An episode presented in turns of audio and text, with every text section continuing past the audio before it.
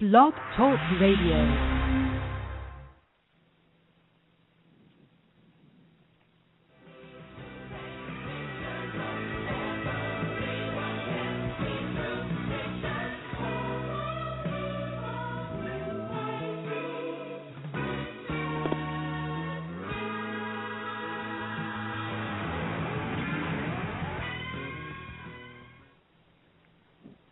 Hello, everyone, and welcome to AMOR Chat. My name is Linda Fissler, and with me tonight is my co-host, Blanche McAllister-Harris, and our special guest this evening is Joseph McGurl, and we'll be talking with Joe in a little bit here, but I want to go through a couple things before we get started. Our next show will be August 15th with Jennifer McChristian, and Jennifer will be our last live show that we'll be doing in the Weekend with the Masters series. And then we'll have like a 2-week break, and we're going to actually go live on air out in San Diego at the conference, and hopefully all of our artists will join us at that time. We'll probably be broadcasting between 4 and 6 Pacific time, and we'll send out a message to everyone so that everyone knows that. And when I schedule the shows, you'll actually see them on the homepage for the Blog Talk Radio Artist Mentors Online show page. So keep an eye out for that news. And then we're leading up to those actual conferences. What we're going to do is re-air all of the interviews that we did. So if you're going to the conference, that's a good way to get yourself psyched up and ready for the conference. And while you're packing or whatever, listen to those re-airing of the shows. And if you're not going to be at the conference, it'll be a good way to just kind of visit again with those that will be instructing, and then when I have them live on the air out in San Diego, you know, we can try to build on the information that was given in those interviews and talk to them a little bit about how the workshops are going and things like that. As I said, we have Joe McGurl with us this evening, and we'll get Joe in here in a second. But one of the things that I wanted to talk about as well and mention for our friends over at Interweave and American Artists is that they will be celebrating their 75th anniversary in a big way with four historic art competitions with more than $9,700 in cash prizes and the opportunity for the winning artists to have their work displayed on the magazine, their 75th anniversary exhibition magazine. And that will take place at the exhibit will take place at the Salmagundi in New York City in April of 2013. So there's an information on this and a press release that you can read out on the AMMO blog. And the deadlines are fast approaching. You got till October 8th to enter these, and they're looking for at least 25 artists that will be selected, and it says or more. So they may actually go for more artists in the exhibition. And the prizes include being in that exhibition in April at the Salmagundi Club, and I believe I read somewhere that you may even get on the cover or in the issue of American Artist Magazine. So your work will be in the magazine as well as in the exhibition. So make sure that you check that out. Grand prize is $1,000. First place is $500 in cash, and second place is $300 in cash. Third place is $200 in cash. They'll also be having some honorable mentions. There are 3 other contests as well in addition to this one, and I'm not going to go into all of those, but if you're interested, the AMMO blog out at artistmentorsonline.com is where you'll find that press release, so go check that out. And then we're actually going to jump right into the show at this point. I'm going to bring in Blanche. Hi, Blanche. How are you doing this evening? Hey, Linda. I'm doing well. How about you? I'm doing okay. I got to paint a couple times this week in between everything else that I'm trying to get done, so that worked out real well. How about you? Yeah. Well, I'm getting ready to display my work in a new gallery in Charlotte, so I've been getting that together to take to the gallery in the next few weeks. So that's been keeping me busy. Well, congratulations. Well, thank you. I'm excited to have a new place. Yeah, that's exciting. I'm happy for you. You didn't tell me about this. I'm surprised. So. yeah, new development. Yeah, cool. Yeah. Okay. Well, I want to talk a little bit about Joe's background. He's been referred to as one of the acknowledged leaders in the current American Landscape School. Stephen Doherty, who is the editor of Plain Air Magazine, former editor of American Artist Magazine, considers him, and this is a quote, one of the most gifted of contemporary artists. And that's the end of the quote. And then there's, this is actually confirmed by his exhibitions in several important museum shows and successful relationships with some of the country's leading galleries, and inclusion in a number of magazine articles and books. His father, James, was a muralist. And another mentor of his was Ralph Rosenthal, who was a teacher at the Boston Museum of Fine Art. His father and Ralph were both his early mentors. And then Joe graduated from the Massachusetts College of Art, and he also studied in England and Italy. And Joe's paintings are often seen in relationship to the great 19th century luminist painters, but with a thoroughly modern approach to style and subject. For him, the process rather than the product is the most important part of a painting. For this reason, his large studio paintings are developed from sketches painted on location. Rather than relying on photography, this method gives him the freedom to create paintings based on his imagination, memory, and his sketches. So, Joe, welcome. Thank you, and thanks for inviting me to talk with you, and thank you to all the listeners out there for giving me some of your time.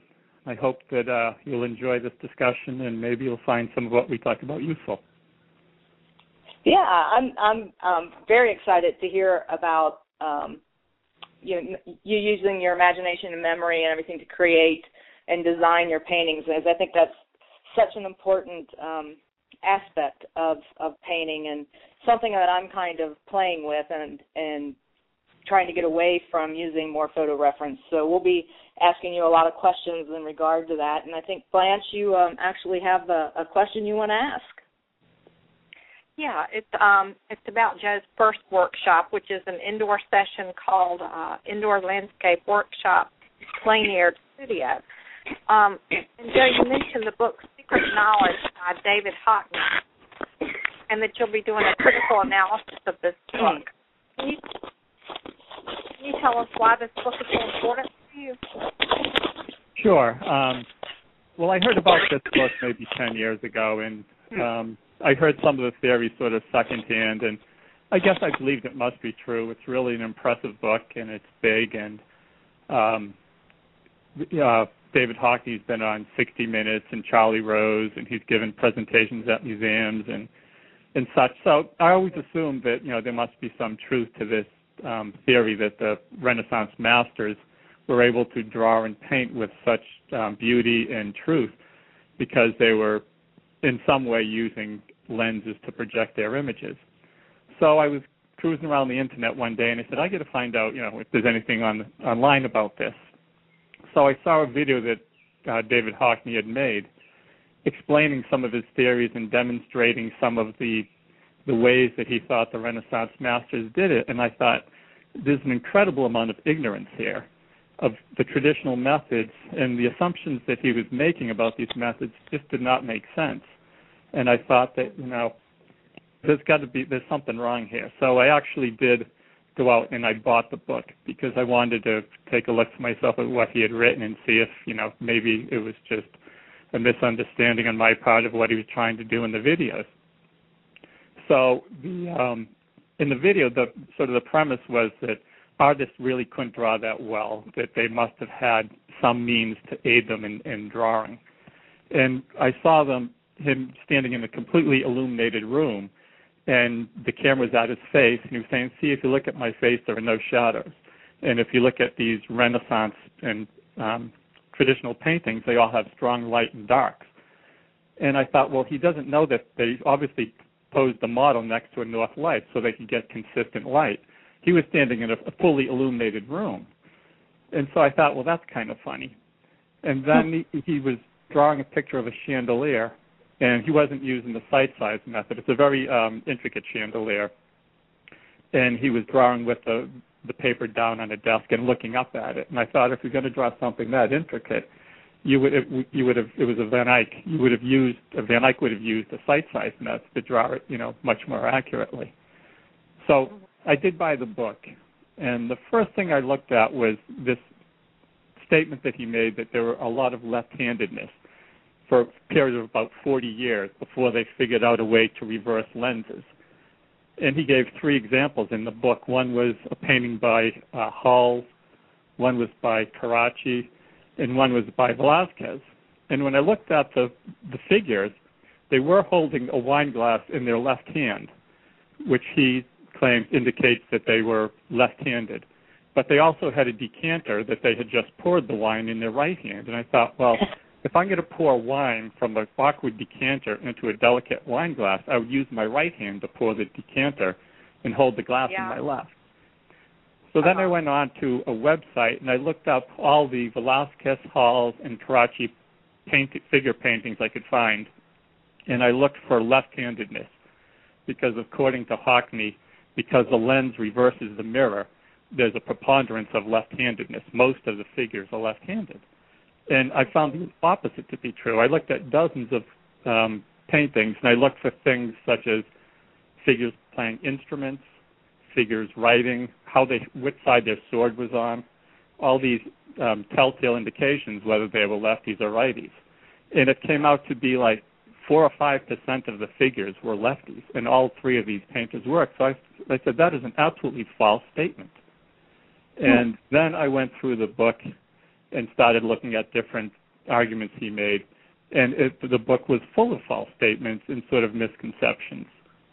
So it was really kind of frustrating for someone who, I think I know a little bit about traditional painting methods, to read something that is just not based in fact and is blatantly wrong. So anyway, I have been working on this little paper that sort of discusses some of the issues that he brings up and gives a little bit of a different perspective on it, and a sort of a counter-argument to the argument he's making. Mm-hmm. And the reason that this is important is because he wants to try to get this instilled into the art curriculum in, I assume, high schools and colleges and such. And I think it's really important to have accurate and truthful courses being taught in colleges and high schools. And from what I can tell, there doesn't seem to be any truth to this idea that the Renaissance masters were able to do what they did by projecting images with lenses. There's a whole host of reasons. If you'd like me to get into them, I can. But the whole idea is that I'm trying to sort of counter this argument. And actually, if you go online, there are dozens and dozens of refutations of Hockney's book. So I guess I'm kind of trying to spread the gospel, because he has a very large platform. As I said, he's got this very elaborate book that's just been reissued with an even larger edition. And he's been on TV and speaking around the world on this issue. I see. Here's a quote from Hockney. He says that optical devices certainly don't paint pictures. And he said, let me say now that the use of them diminishes no great artist. He took a lot of grief for this quote, some people thinking that he was saying that the masters cheated. How would you interpret Hockney's quote? He is saying that the masters cheated in a way. The premise of the book is that they couldn't have done it without mirrors because it was too well done. He gives an example where he tries to copy a chandelier as complex as Van Eyck, and he can't do it. Although if you go online, there's an artist in England, I think his name is Williams, and he copied a couple of chandeliers, one more complex than Hockney's, just by sight size, by looking at it and painting it. So it can be done. But Hockney, his premise is that it's too hard to do it. You couldn't have done it without some type of device. And there's a quote, he says, I'm not sure if this is the exact quote. Yeah, it is actually. It says, it would have taken an artist with extraordinary skill to do it. Well, these artists did have extraordinary skill. That's the whole point. That's why they're so amazing as draftsmen and as painters, because they had this ability to do that. And the whole idea that it resulted from this sort of invention or the utilization of a lens is not doesn't take into account the whole change in focus and philosophy that the Renaissance produced, where you had this interest in humanism. And so you had artists dissecting bodies. Would they go back to paint a body like a medieval painter would, sort of all stylized and stiff? No, because they just cut into that body and they saw the bone and the muscle and how it's all put together. And that was the impetus for them painting more realistically, trying to get truth into their artwork and humanism rather than sort of the symbolism of the Gothic era. So it was the change in philosophy that brought about this great change in technique and style, not the invention of some lens, which actually there's a lot of debate whether that lens even existed. There's many scholars say that there's no evidence of the lens ever existing. Wow. Well, that's interesting, especially that you researched it so much.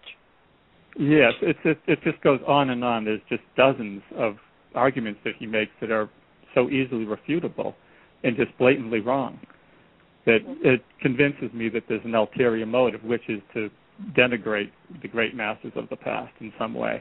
You know, he'll give sort of lip service by saying it doesn't diminish them because lenses don't paint pictures, but the lenses drew the picture. And the thing that really amazes us about the Renaissance masters is their ability to draw. And so when you're saying that, well, they actually used a lens to do it, that obviously diminishes what we presume their ability to be. Joe, when I think of I'm sorry, Blanche. I was just thinking about the Renaissance masters, and I mean, their whole life was spent. This was their trade. They studied this since they were children throughout their lives. So I would think, you know, like anybody else that has 30, 40, 50, 60 years of experience, their talent is going to be so much different and so much better than possibly where we are today, because we don't actually think of art as a trade anymore. You're right, and most of these Renaissance masters, they started as an apprentice when they were maybe 10, 12 years old in the master's studio. So they had that early training, which, you know, you can remember things when you're young, much better than you can when you're older. And you know, the big difference between Hockney and them was, Hockney's premise is that he's a practitioner, so he kind of has this insight into how they would paint, as opposed to a historian who doesn't have the insight.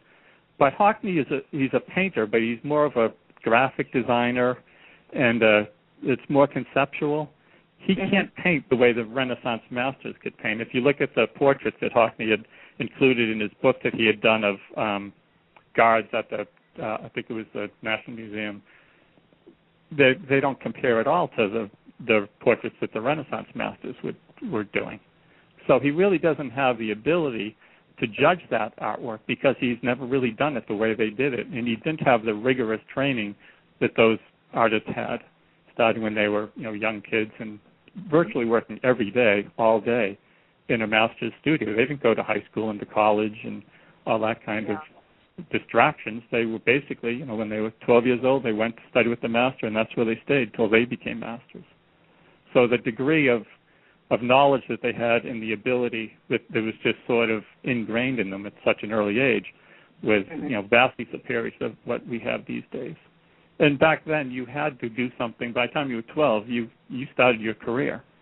Right. Where now we don't really start our career till we're in our mid-teens or late teens or early 20s even.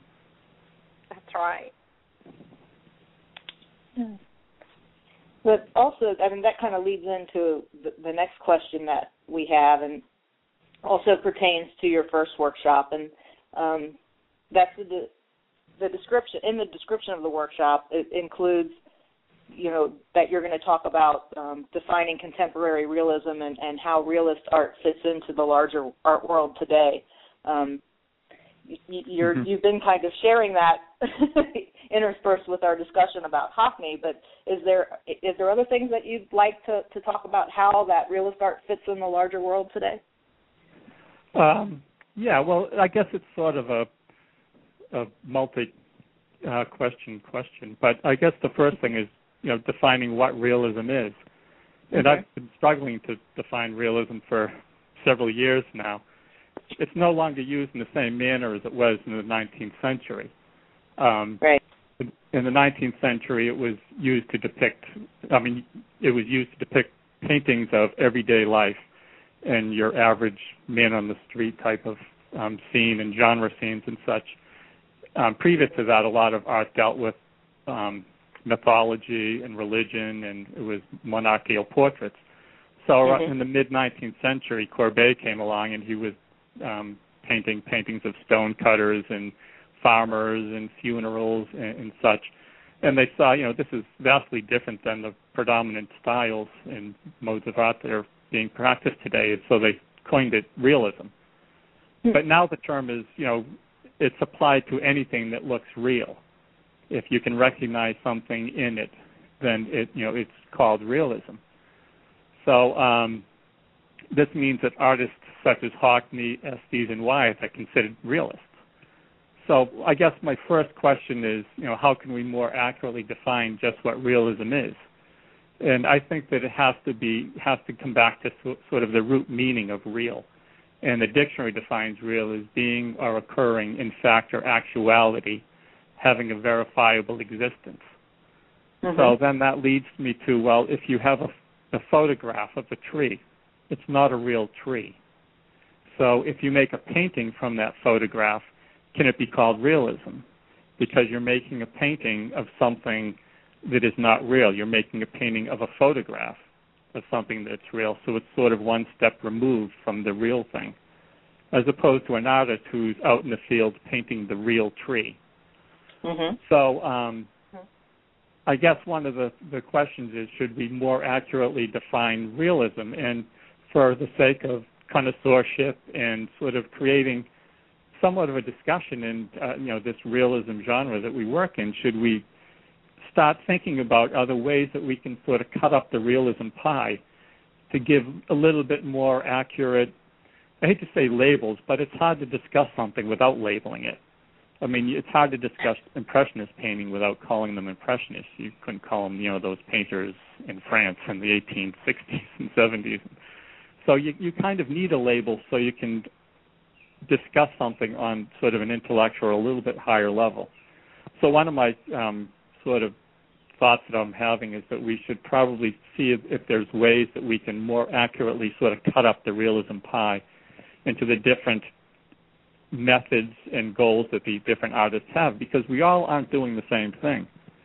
On sort of a superficial level we are. I mean, there again, you're painting a tree, it looks like a tree. But if there's a photorealist artist painting the tree, he's doing something completely different than what I'm doing. And my goals have absolutely nothing to do with what he's doing, and his goals have absolutely nothing to do with what I'm doing. But we're sort of all lumped into the same realist pot. Right. So, the big question is there ways that we can sort of talk about what we do with a little bit more accuracy? Because then that leads to a higher level of discussion.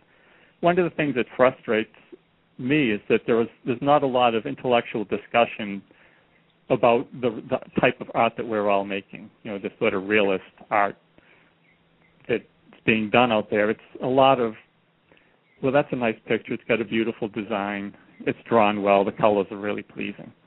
But there's not sort of the meat behind it, like why are you using a photograph? Why are you not using a photograph? What are you trying to do by using a photograph? What are you trying to do by not using a photograph? And I think it's an important difference, because it really is the underlying reason for the artwork to exist. The method is really important to me, and I think it's important to most artists. So I guess the first question is, what is realism?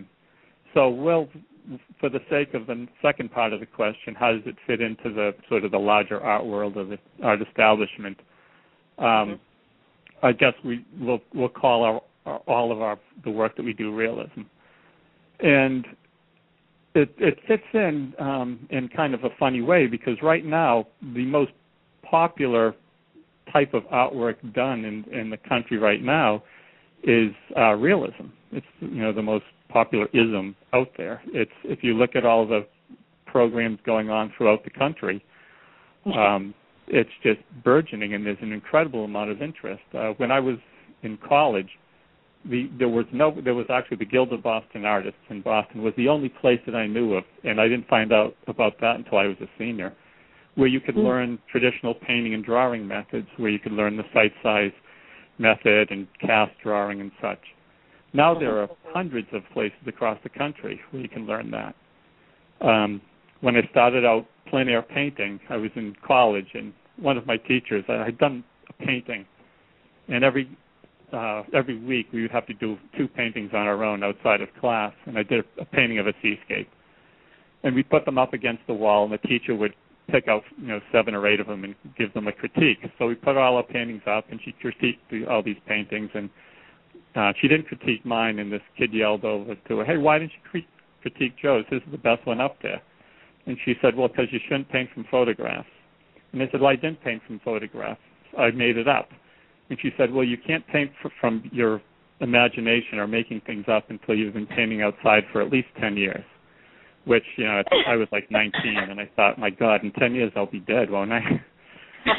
So anyway, I did take it to heart, and I went out and I bought a plein air painting box, which was basically a wooden suitcase that weighed about 40 pounds in itself and took 15 minutes to set up with wrenches and hammers and such.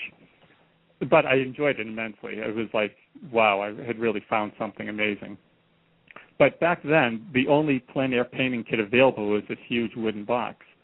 Shortly after that, they came out with the Pochard, the French easels and Pochard boxes and such. And now there are dozens of Pochard box manufacturers out there. They're, again, fulfilling a need and showing that, this realist painting movement is really a growing, vibrant movement. And if you look at how many artists are out there practicing this mode of art, there's thousands and thousands of them. All the magazines, when I was starting out, there was American Artists, and I think that was probably the only one that really catered to representational painting.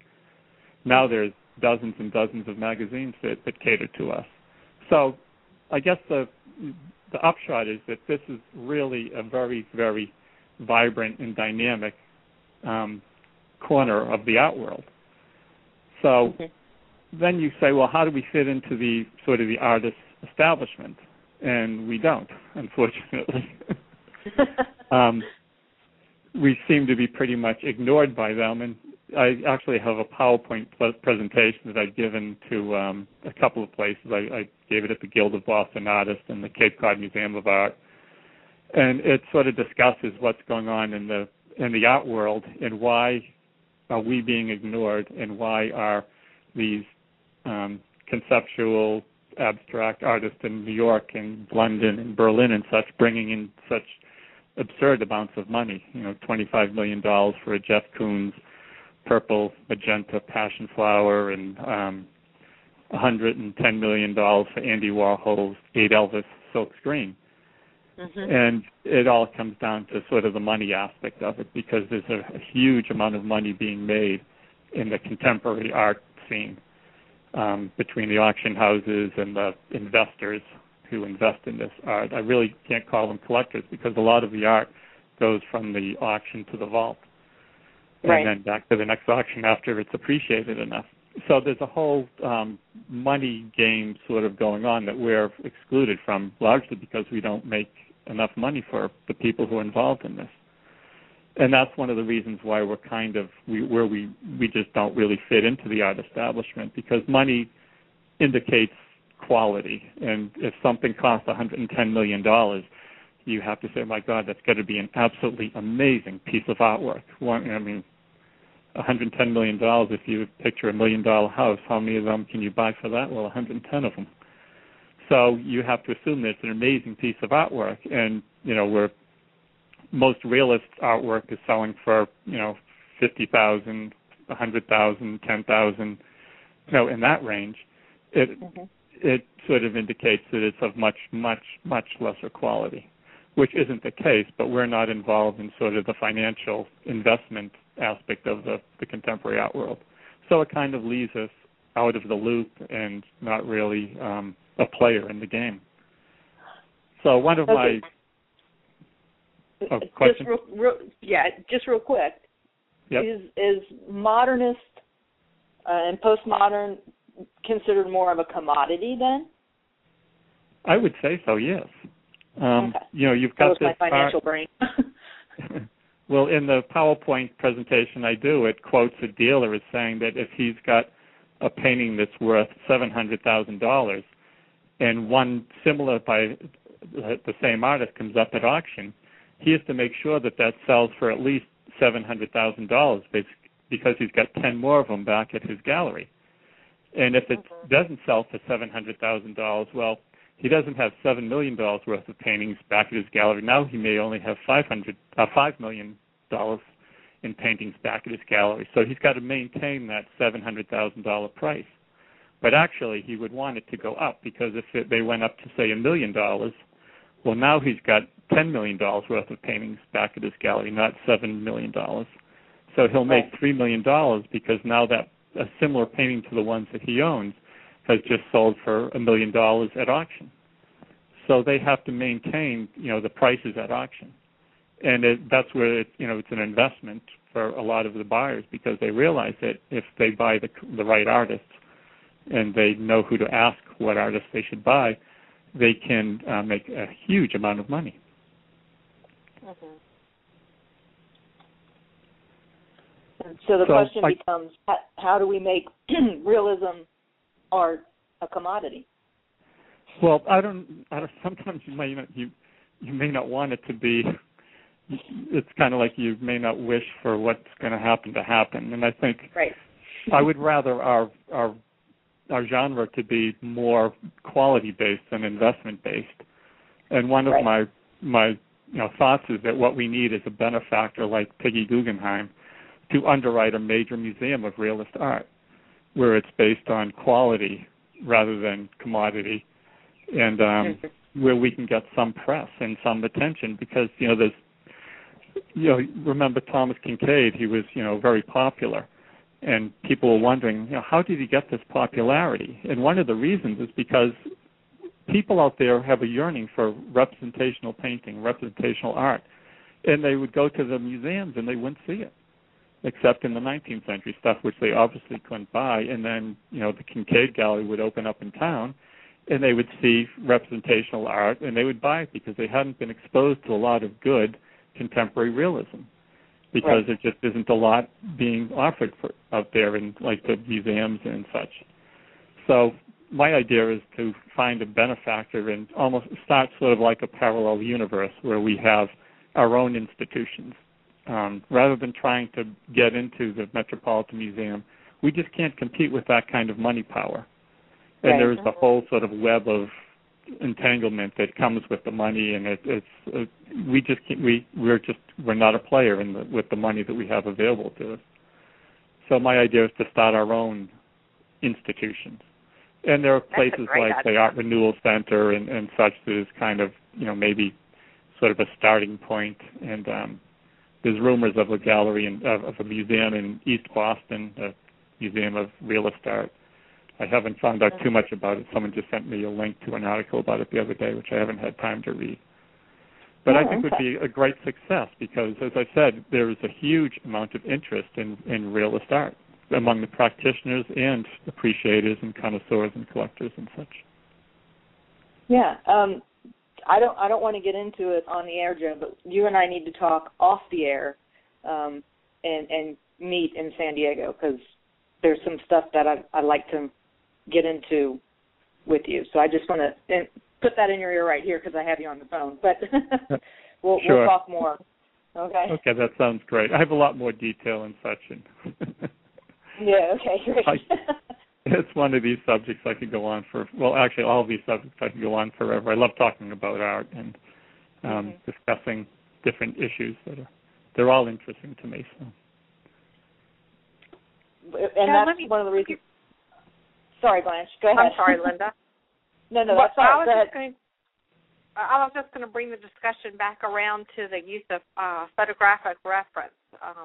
I know that you use plain air painting, and then you use your plein air paintings in the studio for reference, and then also your memory. which is very impressive to me, as we talked about before the show. I think you told us a little bit about why you prefer to paint without photo reference. Do you think that photo reference is used too much as a crutch and keeps other artists from exploring their creativity? Yeah, a little bit. It depends on how they use it. I guess for myself, I don't use it, so for me it's not a crutch, but I think some artists sometimes they sort of get stuck and they sort of then they whip out the photo to figure out how to overcome this roadblock they've hit. And I think that sometimes it might be better to go back to nature, go back to the source, and try to find your way around the roadblock by looking at, like, the primary source rather than a secondary source, which is what you know, a photo is. So I think it may be, well, I guess this sort of opens up the whole can of worms about, like, why I don't paint from photos. And you know, the methods that I use and why. I don't know if you want to get into that yet or save that for later. But, yeah, it can be a little bit of a crutch, and I think it can be an impediment to expressing your creativity because if you don't have the thing that you're trying to paint in front of you, then you have a hard time painting it, where if you've been painting out of doors for years, you develop this visual memory in your mind, and you can make up things and invent things, and it gives you great freedom. I think you talked about on your website about in the real world, things are always moving, even the atoms, everything. The wind is blowing, the clouds are moving, and a photo is just completely static. Right. They're two completely different source materials to work from, which goes back to my statement at the beginning of the interview here that someone who's painting from a photograph is doing something completely different than what I'm doing. A real tree exists in three dimensions. You can climb it, you can chop a branch off of it. In the winter, it's going to lose its leaves. It's blowing in the wind. It's composed of atoms and particles that are just this frenzy of activity. It exists in time and space, where a photograph doesn't. It's, you know, flat and static, and obviously the photograph is made of atoms, but they're different atoms than the tree would be made out of. So it's a completely different source, and I think that also gives you a different mindset on what you're trying to do, and ultimately it gives you a different look on how the painting will turn out in the end. And if you look at paintings throughout history, you can see a definite shift and trend in the look of paintings after the advent of photography, and particularly nowadays where it's becoming much more prevalent. And if you look at, for instance, a Frederick Church painting, say Cotopaxi of the great volcano in South America, it looks real, but it doesn't look like a photograph. And if you squint at it, it doesn't have that photographic look. But a lot of contemporary paintings, if you squint at it, it looks like a photograph. So it looks more like a photograph than it looks real, if you know what I mean. Mm-hmm. Yeah. Where, you know, the church painting, it doesn't look at all photographic, but it looks real. People often say, oh, that it looks just like a photograph, which they mean is a compliment. But on looking at it much deeper than sort of the superficial, you know, does a tree look like a tree? There's a big difference between a painting of a tree that looks real and a painting of a tree that looks like a photograph. Because there is a difference between, you know, your methods, and then that obviously makes a difference in the results. Okay. To add on to your workshops, we'll stay in that area of discussion right now. You have two additional workshops that you're going to be doing, and one of them is Plain Air Drawing Value Color through the Sight Size method, and you've talked about that a couple times, and we've not asked you to talk about that method, but we're going to do that now because I know there's probably a lot of folks that are listening that are saying, tell me about that method. So there you go, Joe. Okay. Well, the plein air painting thing that I've actually been doing is I learned it years ago after I had graduated from college, and realized I really didn't know how to draw after spending 4 years at art school. I seeked out one of the students of Ives Gamal, who was he was classically trained in the French Academy methods, and his teacher was Paxton, and Paxton's teacher was Jerome. So there's this, you know, lineage of knowledge being passed on from the master to the student. And Bob Cormier was a student of Gamal, and he was at the Guild of Boston Artists in Boston, and I met him there and studied figure drawing with him for 2 years, where we were doing just site-sized charcoal drawings. And it was an amazing way to learn how to draw, and it really changed my art, because before that I was painting sort of the loose, sort of Fairfield Portery way, trying to be expressive and all that, but underlying my paintings was bad drawing. So they weren't looking good, and most of them were failures and such. And a friend of mine had told me about the Boston School and the whole story, this painter Frank Strazula, who's up in Newburyport, that I've known for years and years. So I sought out Bob Cormier, and I studied figure drawing with him, and we used the site-sized method. Then a few years ago, I thought, well, why can't I use the site-sized method for painting landscapes? And I thought maybe I could. So I tried a couple landscapes with it, and it really seemed to improve my paintings right away. And I thought, I think I've got something here. Mm-hmm. So I've been sort of adapting the method ever since, and I'm trying to refine it and get it so it works a little bit better. And I think I've got it down to a pretty good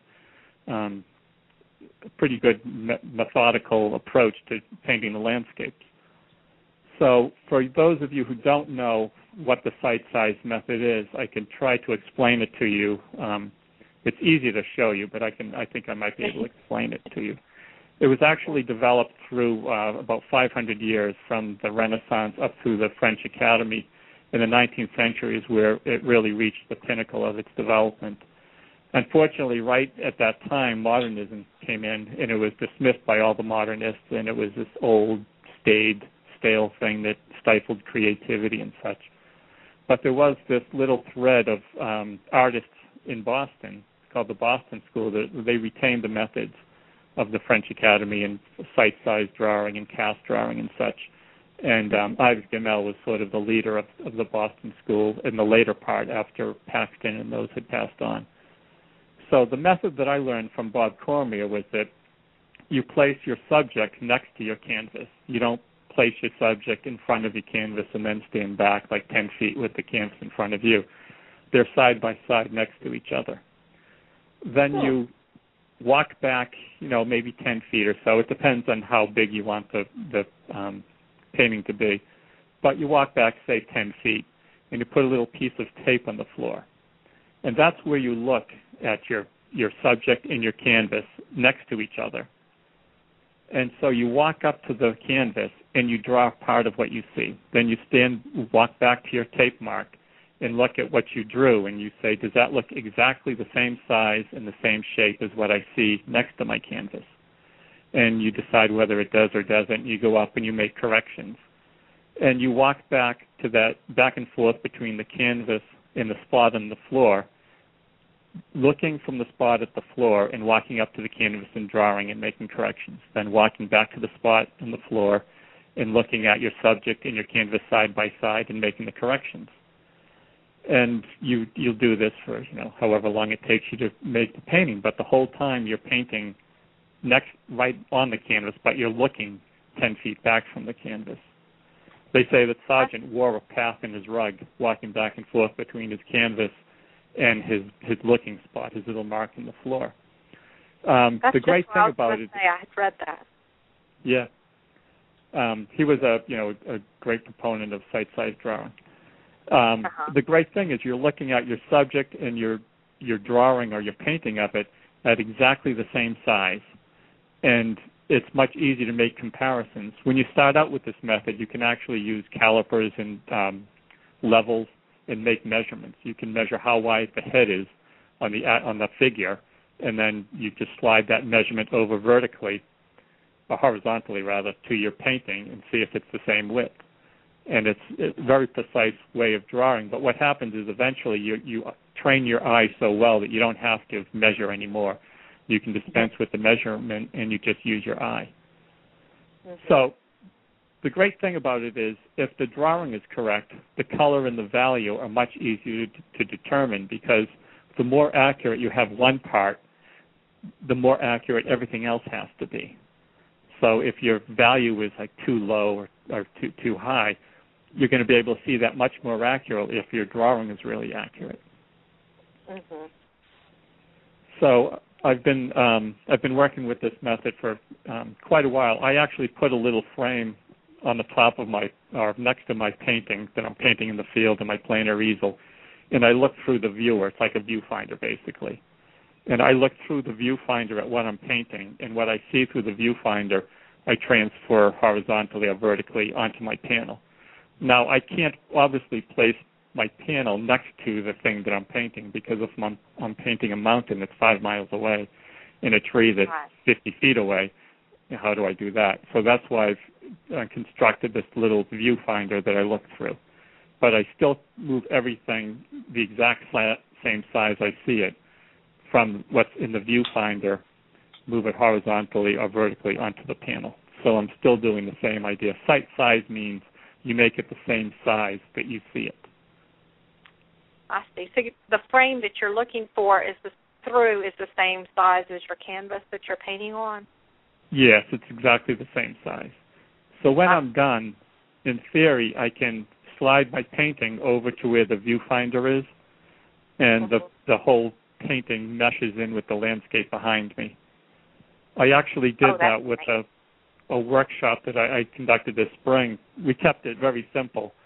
I made a demonstration first where it was just the sky and the ocean.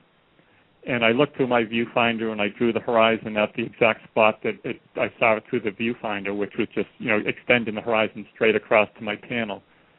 Then I matched up the sky color exactly and the water color exactly to the what I saw in the viewfinder. And then I took the viewfinder away, and if you stand back and squint a little bit, it's like your panel disappears because you have the exact same color in the sky and the exact same color in the water. And so it's a really easy way to determine your colors and values. Now, it doesn't work if you're looking into the sun, because your panel is in shadow and you can't get anything bright enough.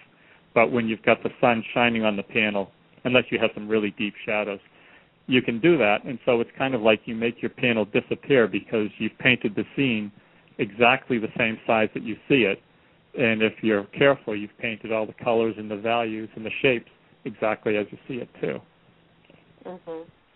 Does that make sense? So that's amazing. Are you going to demonstrate that in this in that workshop?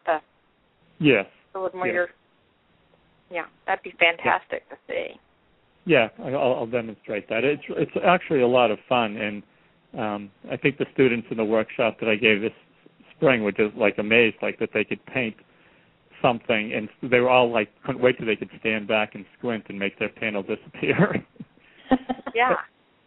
And it's really fun with architecture, because architecture is much easier to do, because you don't have so much surface detail to finagle and to try to recreate. For instance, if you're painting a tree, it's impossible to paint all the leaves in the tree, so you have to sort of develop this shorthand method of indicating the leaves.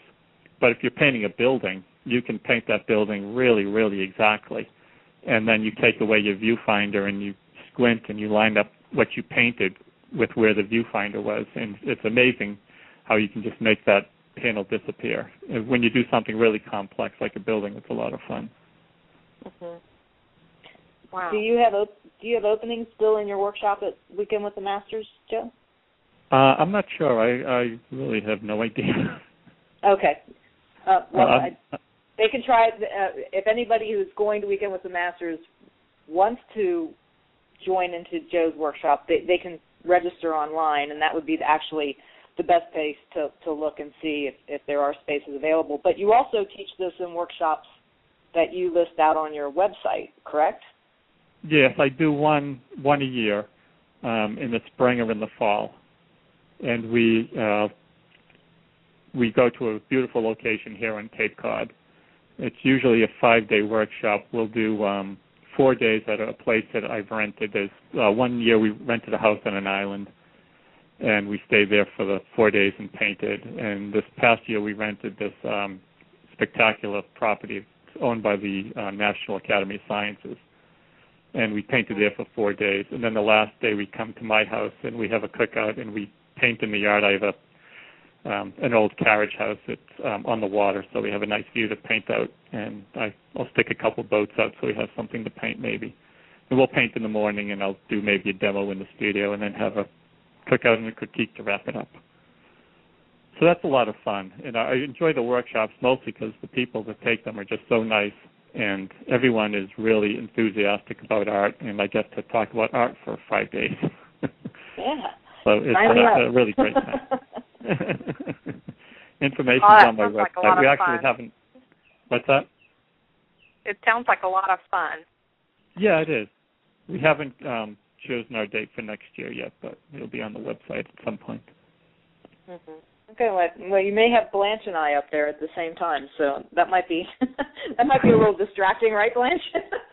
Yeah. I've never seen this method, so I'm fascinated by it, Joe. Yeah, it's really fun to do. It's enjoyable painting this way, and it's one of the every now and then you've just got to mix it up and add something new to your painting sort of repertoire and. When I started doing this, it sort of gave me a new impetus, new enthusiasm. And now I've started doing pastels, which is kind of the exciting thing for me now. So it's always nice to move around, not do the same thing, year after year after year, because then you kind of get stale and you end up repeating yourself, and your paintings become somewhat predictable, and people look at your work and right away they know. It's nice to be. For people to be able to identify your work, but not quite so readily as sometimes it happens. Mm-hmm, mm-hmm. Does the site size method also help you find compositions within the scene in front of you? So, we always walk out to the field, and there's this wonderful, beautiful, landscape in front of us, and one of my mentors, Jan Arnett, and even Kevin McPherson, say to kind of, draw out the scene and then crop down. And does site size help you do that as well, kind of find those compositions within the scene in front of you? Yeah. There's a couple of sort of caveats with site size. One is that it's so accurate that you sometimes lose some of the emotional impact that you want to receive from the scene. For instance, there's a Albert Bierstadt painting, Lander's Peak, the Rocky Mountains. It's at the Metropolitan Museum, and it's a huge landscape with the Rocky Mountains and an Indian village in the foreground, Rocky Mountains in the background. Mm-hmm. And I remember I was reading a critique of it one time, and the writer was saying how the mountains were totally unrealistic. They looked like Austrian Alps because if they were actually that high, they'd be like 40,000 feet high. Or 70,000 feet high. I forget what number she threw out, but it was this astronomical height. And I thought, well, she doesn't understand what he's doing. He was painting what he felt when he saw the mountains, not what he saw. Because art is part emotion and part, sort of recording what you see. But whenever you look at something, you get an emotional feedback from it that it's not just visual. It's sort of this emotional response. So he was trying to express the majesty and the grandeur and just the amazing scale and mass of the Rocky Mountains, which caused him to make them much higher than they were. With site-size drawing, you have to be careful because you can lose that emotional impact, and your painting doesn't. It looks like the thing that it looks like, but it doesn't feel like what it feels like. And I'm trying to paint what I feel, but also. It won't work for everybody because we all have different goals. And, that's one of the wonderful things about the art world is that, in a way, artists are all egotists because we think that our method is the best way to achieve what we're trying to achieve, which makes sense because we'd be kind of silly if we thought there was a better way to paint and we weren't using it. So we're always nosing around trying to find the best way to paint what we want to paint. So a little bit egotistical in that sense. But it doesn't mean that we can't sort of appreciate different artists and what they're doing.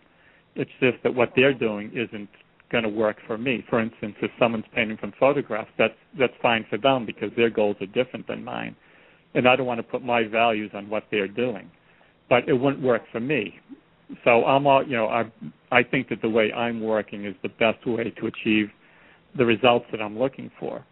And by using the site size method, when I'm doing the plein air painting, that's not really my art. My art is going to happen back in the studio. The plein air sketch is really just a way to get information in the field and to connect with the landscape in a much deeper way than it would be if I were taking a photograph from it. So there's a whole gamut of philosophical and practical reasons why I don't use photographs and why I'm painting these landscapes with the site size method and then transferring them into the larger studio paintings. But for me, the goal of the plein air sketch is to get the information to do a larger painting, and that usually is where the art happens. Sometimes the plein air sketches come out fine, and I'm happy with them, and I put them out as finished paintings in their own right. But the real goal is to use them for information gathering and sort of connection with my subject. So it may not work for everybody. Mm-hmm. So you're not spending a lot of time composing your plein air paintings because you're not intending them to be finished works usually. Right. My first goal is to find something interesting and fascinating in the landscape. And a lot of times I look at it and I say, I know this is a stinky composition, but the information there is really good. The way the light is like bouncing off of this rock and hitting the water and reflecting here or whatever, or the shape of that tree is absolutely fascinating, or the atmosphere between this, foreground and background is just really spectacular. So my first goal is to find something really interesting and fascinating and to understand more about my subject, to try to understand my subject on a much deeper level. Because it's with me, painting is really a way to try to understand what is life and what is our relationship to nature and the universe, and it's a way to connect with this. So by going out into the landscape and sort of studying this in a really deep and profound level, I can take all that sort of information back to the studio and distill it and to make it into sort of a finished studio painting. A lot of times my paintings will be a combination of several sketches that I've made of a particular location. So, no, I'm not really all consumed with trying to get a good composition. Obviously, if I can get a good composition, I want to do that because ultimately it's still a work of art. And I'm still trying to create art, even though it's more of an information-gathering experience than a creative experience. I'm still trying to create art. So if there's a really bad compositional element, I'll change it. But I don't want to change things too much because if I do, then I'm starting to get really loose with the spot that inspired me. And, if I change the composition here and then the color there and, the sky there a little bit, suddenly it has very little connection to the thing that I'm actually looking at.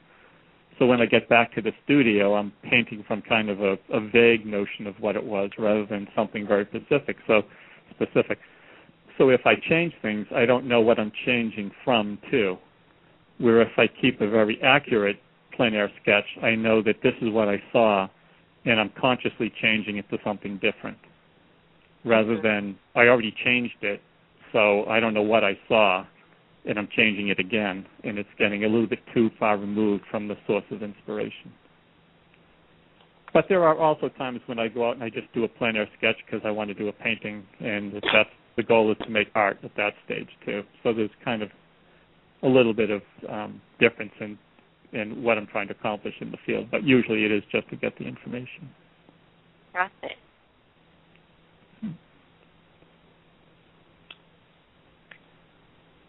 Okay, Joe, let's go to your third workshop. We've got about 30 minutes left, and I would like to cover the rest of the questions that we had talked about prior to coming on air.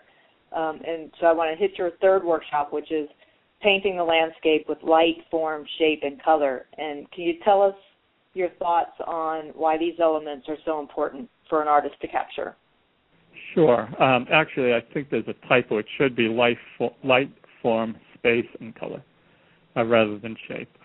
And sorry. Yep, that's okay. All of these elements, light, form, space, and color, are really used to describe the landscape. Light is the most important of them because it tells us about the form. Without light, we don't know what the form is. If you have a blob and it's a cloudy day, it's very difficult to see the form. And if the less light you have, the more difficult it is to see the form. Mm-hmm. The light is going to impact the color. For instance, a white building at noon has a much different look than it does at sunset. And the light also tells us about space because it creates atmospheric perspective and distance. And the more light that's being filtered by the atmosphere, the greater sense of distance and space we have. So they're really critical to describe the landscape and the different forms that we have. And my paintings are usually kind of an exploration of the light, form, space, and color through paint. It's like a physicist, for instance, explores nature with his observations and translates that into math.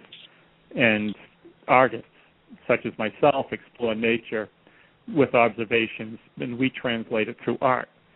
And so what I'm really trying to do is analyze these elements and learn a little bit more about our world and the sort of the physical qualities that it has, and then turn it into a piece of artwork that sort of, it's almost like a journey of understanding the landscape.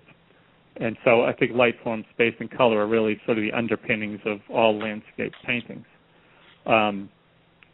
And during the workshop, we'll divide each up into sort of a little subset and a subcategory. We'll talk about light for a while and, what happens with different lighting situations, scenarios, and space, how to create a sense of space, and how it relates to form and color. And we'll talk about color and how you can use color to your advantage by sometimes muting it and sometimes exaggerating it and overstating the colors. And we'll talk about color harmony, which is kind of an interesting concept because there are a lot of artists that use a limited palette approach because they believe it creates harmony, which it does, and particularly if you're painting with artificial light or indoor subjects with artificial light. But my feeling is that if you use a full range of colors. Basically, it's the warm and cool of each color.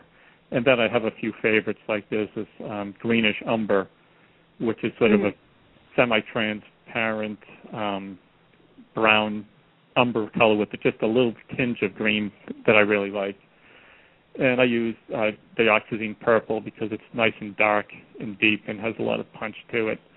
And a Rembrandt lemon yellow pale because it's a very light yellow that really retains its power when you lighten it up and make it very, very pale.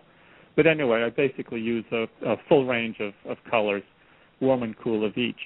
And I know there are some artists that use a limited palette, but my feeling is that if you can recreate the colors that you see in nature, you will always be harmonious. You don't have to try to make a harmonious painting because nature is always harmonious.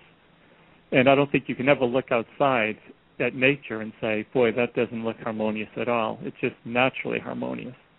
Mm-hmm. So if you can recreate what you see, and there again, it comes back to sort of the sight-size method and painting and drawing very accurately. But if you can recreate exactly what you see out there, you will automatically create harmony in your landscapes. So it's kind of an easy and stupid way to create harmony. You just copy what you see. Then when you get back into the studio... What's that? That makes a lot of sense. The colors are reflecting on different things in the landscape, the sky, the ground, plain. So it would be harmonious. Right. I just have never looked out at a landscape that doesn't look very harmonious.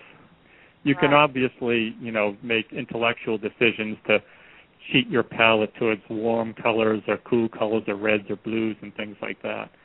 And for me, those types of decisions are usually made back in the studio.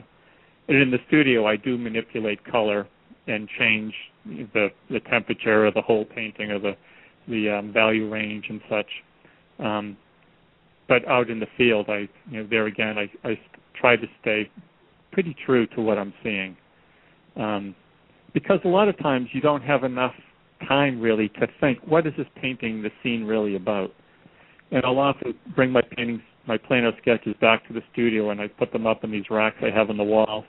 And I'll look at them for, you know, maybe weeks or months. And every now and then I'll look at it and try to come up with what I want to do with it. And it usually comes out much better than the sketch because I've had this time to think about what I want to do and how I can change it to make it a more powerful painting sort of visually as just sort of an aesthetic piece of artwork, but also to give it some emotional content and sort of bring the viewer along this journey of discovery I'm trying to engage in with, you know, nature and the landscape and, you know, the meaning of life, basically, is kind of what the big question is. And I think that sometimes when I'm out in the field painting, I sort of get close to that question. I obviously will never get the answer to it.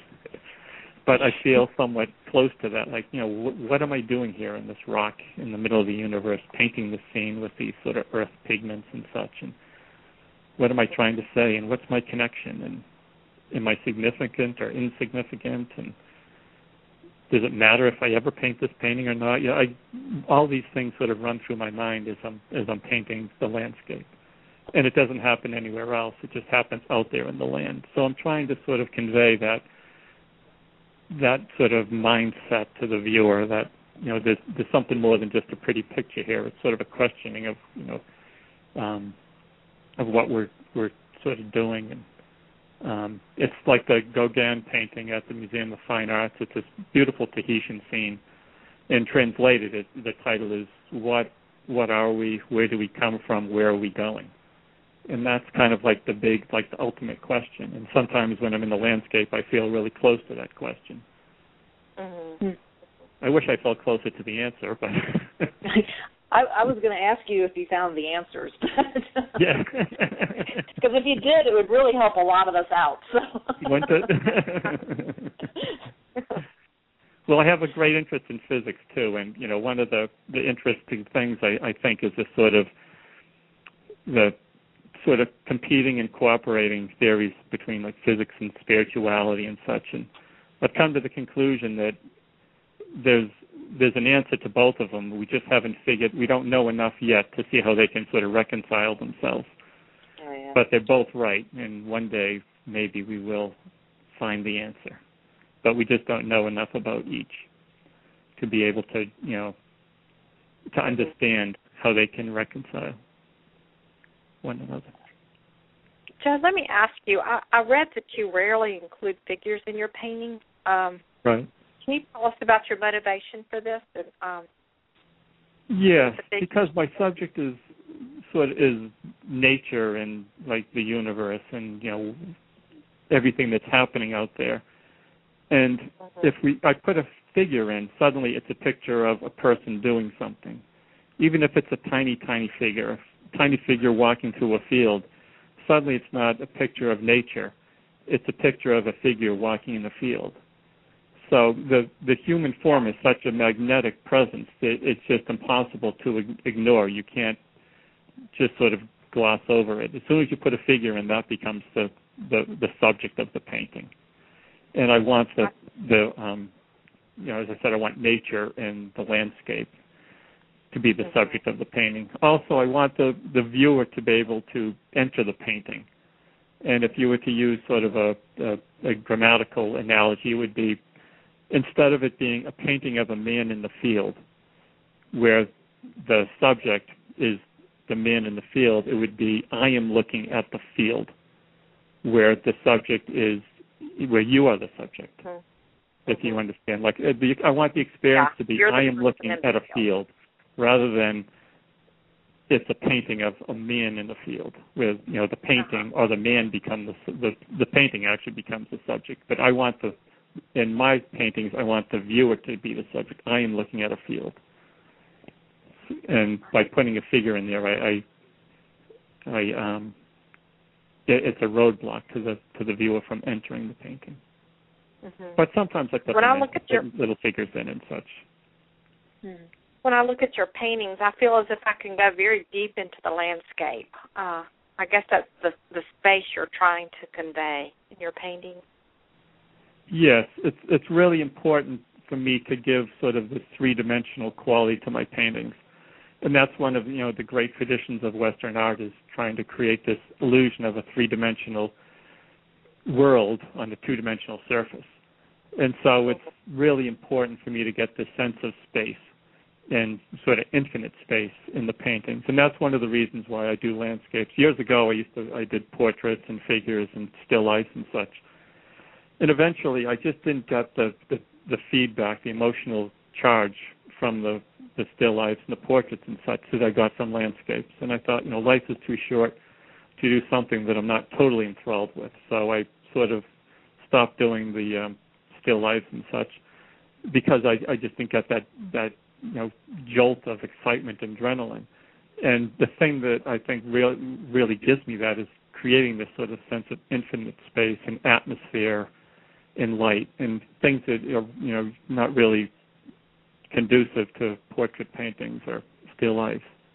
Okay. So the sense of space and depth into my paintings is really important. Mm-hmm.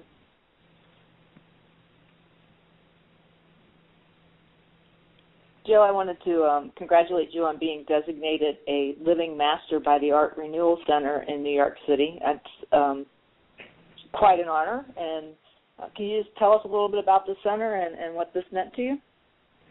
Yeah, actually, I'm kind of relatively new to it, so I'm probably not the best person to ask about it. But it seems like they kind of have a lot of goals that are similar to mine, and one of them is sort of bringing back connoisseurship and scholarship and thoughtful discussion on representational painting. They're also they have a pretty nice website that's quite extensive actually, and they have several goals. One of their goals is to create an online museum, the largest one on the internet, with thousands of images on it, and that's actually where I went when I was looking at the paintings by Carracci, Halls, and Velázquez for the Hockney book. I wanted to find some place where I could look at, 100 images or so by these artists. They also have several goals. One of them is to promote the return of training standards and excellence in the visual arts, trying to, do what we're all trying to do, increase the quality of the education out there, and sort of establish, they obviously don't have to be written standards, but sort of a consensus of what makes good art and what makes good representational painting. They're also interested in providing opposing views to those of the current art establishment. If you read, say, Newsweek, they have lots of reviews of sort of abstract conceptual artwork, but you never see any opposing views, So they're trying to establish sort of a forum where they can give another take on it and not sort of swallow everything up as being wonderful. And they're trying to repudiate the idea that development art requires destruction of boundaries and standards, and this idea that as long as it's new and ugly and bizarre, then it's good. That, not everything that's new and ugly and bizarre is good. Yeah. Right. And they're trying to provide a historical and technical resource for artistic information, a place where you can go and speak to experts and try to get some information and dialogue and such among collectors and curators and artists and such. So they have quite an ambitious set of goals that they're trying to reach and to achieve. And the big thing is that I really like is they're offering a platform discussion for discussion of all these issues that we deal with. And I think there's a lot of I sort of skimmed their Hockney things after I made my little presentation, and there's a lot of information there refuting Hockney too, where they have a lot of knowledgeable artists who actually practice this type of artwork, and they have the ability and the authority to be able to speak on it. So it's actually quite a dynamic organization, and I'm hoping that, in the future, maybe they'll be one of the catalysts for getting this actual physical museum of representational art off the ground and established, and maybe get a benefactor like Peggy Guggenheim on board, because basically she sort of propped up the whole modernist movement. And without her enthusiasm and money and such, it would probably be a very different art world out there. Mm-hmm. Wow.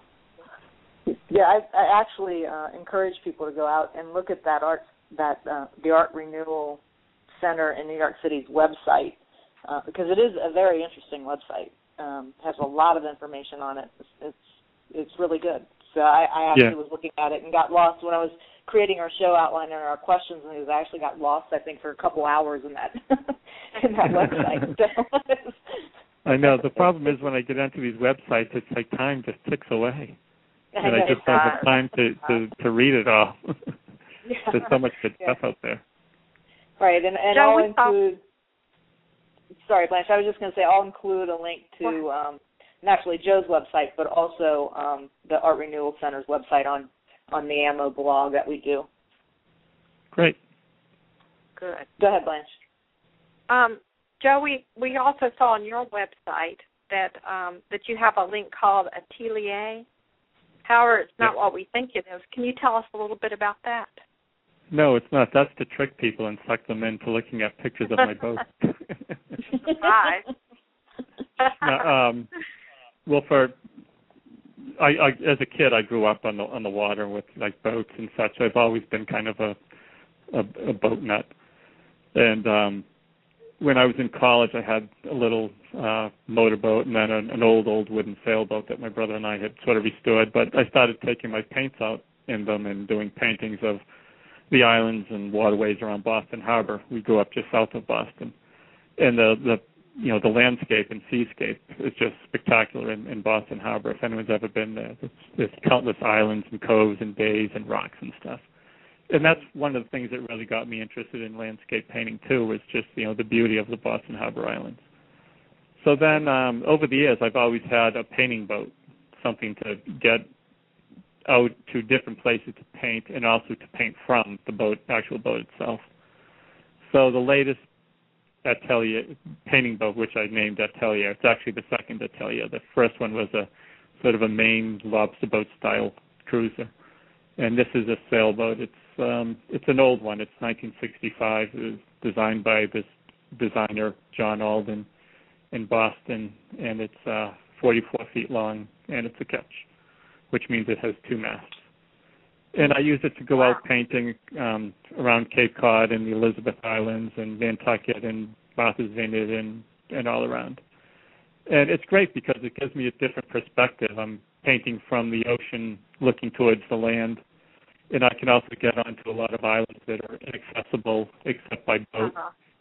And a lot of times just sailing along, I'm looking all the time, and I tell my wife I'm probably going to die driving off a bridge looking at a beautiful sunset or a cloud formation or something because, it's so beautiful out there. But sailing gives me a lot of opportunity to just look at the water and study it and try to analyze it and why it looks the way it does and why this cloud looks the way it does and how the sky influences the water. And it's just a great way to sort of meditate on and contemplate nature, and there again, sort of the physics of it all, like why is this looking like this, and why does it look like that?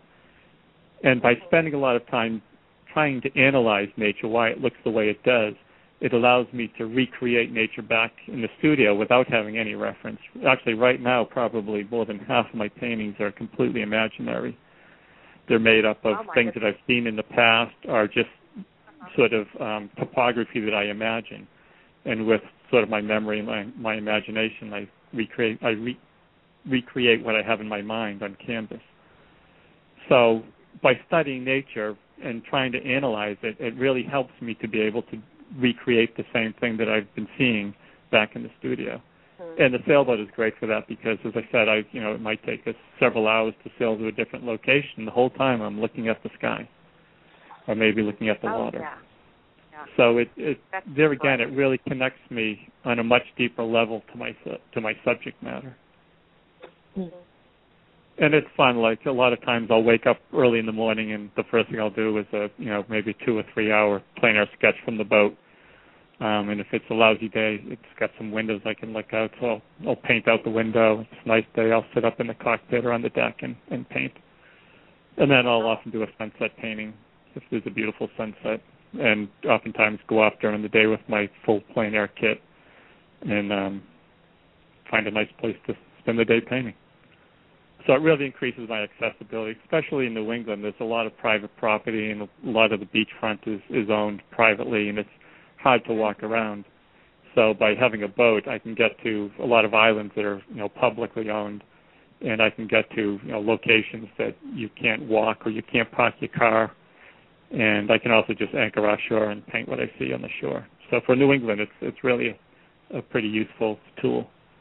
It's not like painting in Italy where you can just walk out in fields and paint and no one seems to bother you. That's right. Yeah. Okay, Blanche, we've got about 8 minutes left, so this will be your last question for Joe. Okay, let's see. This is sort of a big question. We'll see how you can do with the time, Joe. You said that it's important for the landscape to exist on an interesting surface in its own right. What techniques do you use to achieve interesting surfaces in your painting? Oh, yeah, you're right. This is going to take at least 15 minutes. But That's a big question, isn't it? Tune in next time. That's sorry. Yeah, part 2. Yes. Yeah. One of the things that's important when you're making a painting is it's sort of existing on 2 levels. It's existing on this illusory level where you're trying to create an illusion of something, space or a still life or an apple or whatever on the flat surface. But it's also, it exists as a painted object in itself. It's a piece of canvas with paint on it. So for me, and, you know, there again, this is for me personally, because there's some artists that like a perfectly smooth flat surface. But I like the surface of the paint to have some interest in itself, so it exists as something really interesting to look at when you're close up to it. It's, you know, there's a lot of texture in my paintings. It's hard to see from reproductions and such, but there's a lot of texture in my paintings, and I use a lot of glazes. I'll use impasto, where I'm just sort of piling up the paint really thickly. I'll use scumbling, which is sort of a light, sort of milky glaze. The glazes usually indicate putting a darker paint on top of a lighter paint, where scumbling is a lighter paint on top of a darker paint. I'll use sgraffito, which is sort of carving into the paint with the back of my brush or a palette knife, or I have these dental tools that I purchased somewhere, I think at a yard sale or something, and I'll scratch into the paint, whether wet or dry, with that. I use all kinds of tools. Like, people sometimes say I'm a traditional realist or a traditional painter, but I'm really not, because I don't strictly use traditional methods. I'll use rollers. There's a plaster taping knife that I use a lot. I'll use sponges. There's this rubber artist wipeout tool that's kind of a rubber. It's almost like a paintbrush with a rubber tip on it. And I'll use that to sort of carve into wet paint a lot and sometimes sharpen up edges and such. So it's really important for me to have that paint surface be really interesting and fun to look at, particularly when you walk up close to it and you can, you know, try to look at how did he do that and what kind of tool did he make to use that. I actually recently dropped off a painting to a dealer, and she called me back later and said, there's like all these marks in the water. I guess she didn't understand what I was trying to do, but I was trying to create the texture of the water with texture rather than painting all these little waves in it. I sort of carved them with this tool that I have, where I'm trying to create texture to integrate detail rather than painting all the detail.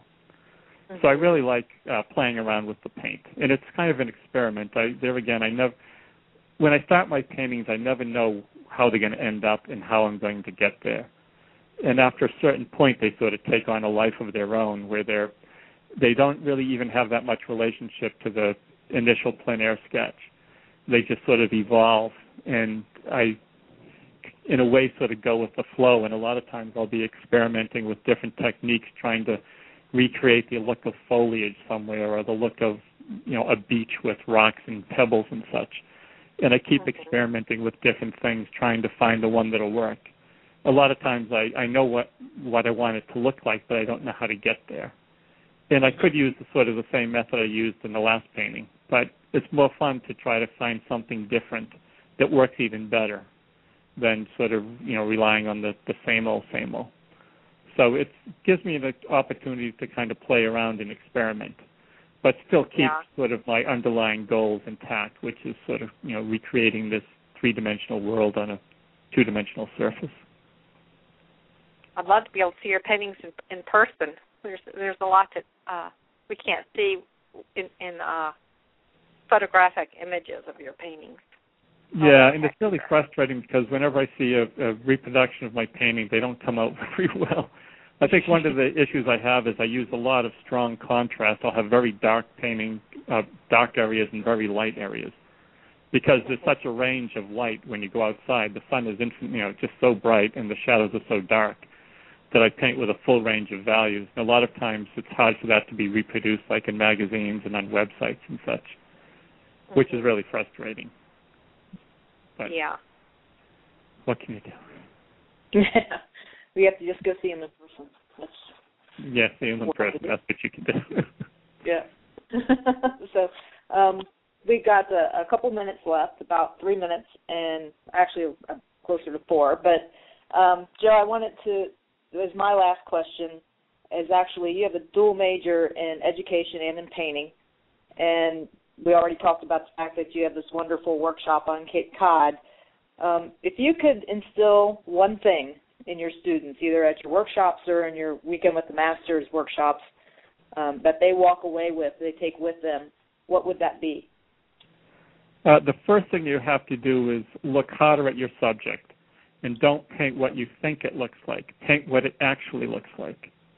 Get that a lot of times artists, they will paint the stereotype of what they see, and you say, well, the sky isn't really that blue. In fact, if I were going to mix up that sky color, I'd start with black and white and maybe hit it with just a tiny tinge of ultramarine or cobalt or something, where a lot of artists will say, oh, the sky's blue, so they'll start with blue, and then they just can't ever get away from that blue, and the sky ends up looking too blue. So the most important thing is to be able to initially paint exactly what it looks like. And once you can do that, then you can move on. You can paint what it feels like, and then you go, keep your eye on the prize, which is going beyond just copying nature and trying to communicate something through nature, using nature as the vehicle. But you can't do that until you can paint exactly what you see and recreate that exactly. And I think a lot of artists skip that first step.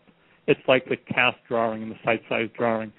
Until they brought that back, during the last 25 years or so, a lot of artists were skipping that step, and they were painting figures and drawing figures that weren't very well painted or drawn because they didn't have that underlying ability to do exactly what they see and then go beyond that and create what they're feeling. So I think that would be the big thing. Try to get them to paint things accurately and really analyze too, and look at the color. Color mixing is so easy if you try to simplify it. You look at the color and there's only 4 ways to go: lighter or darker, warmer or cooler. And if you keep telling yourself, okay, I'm painting this green, should it be a lighter green or a darker green? That answers the value part of the question. And then should it be warmer or cooler? And that will help you answer the color part of the question. Right. And if you simplify it like that in your mind, it helps, I think.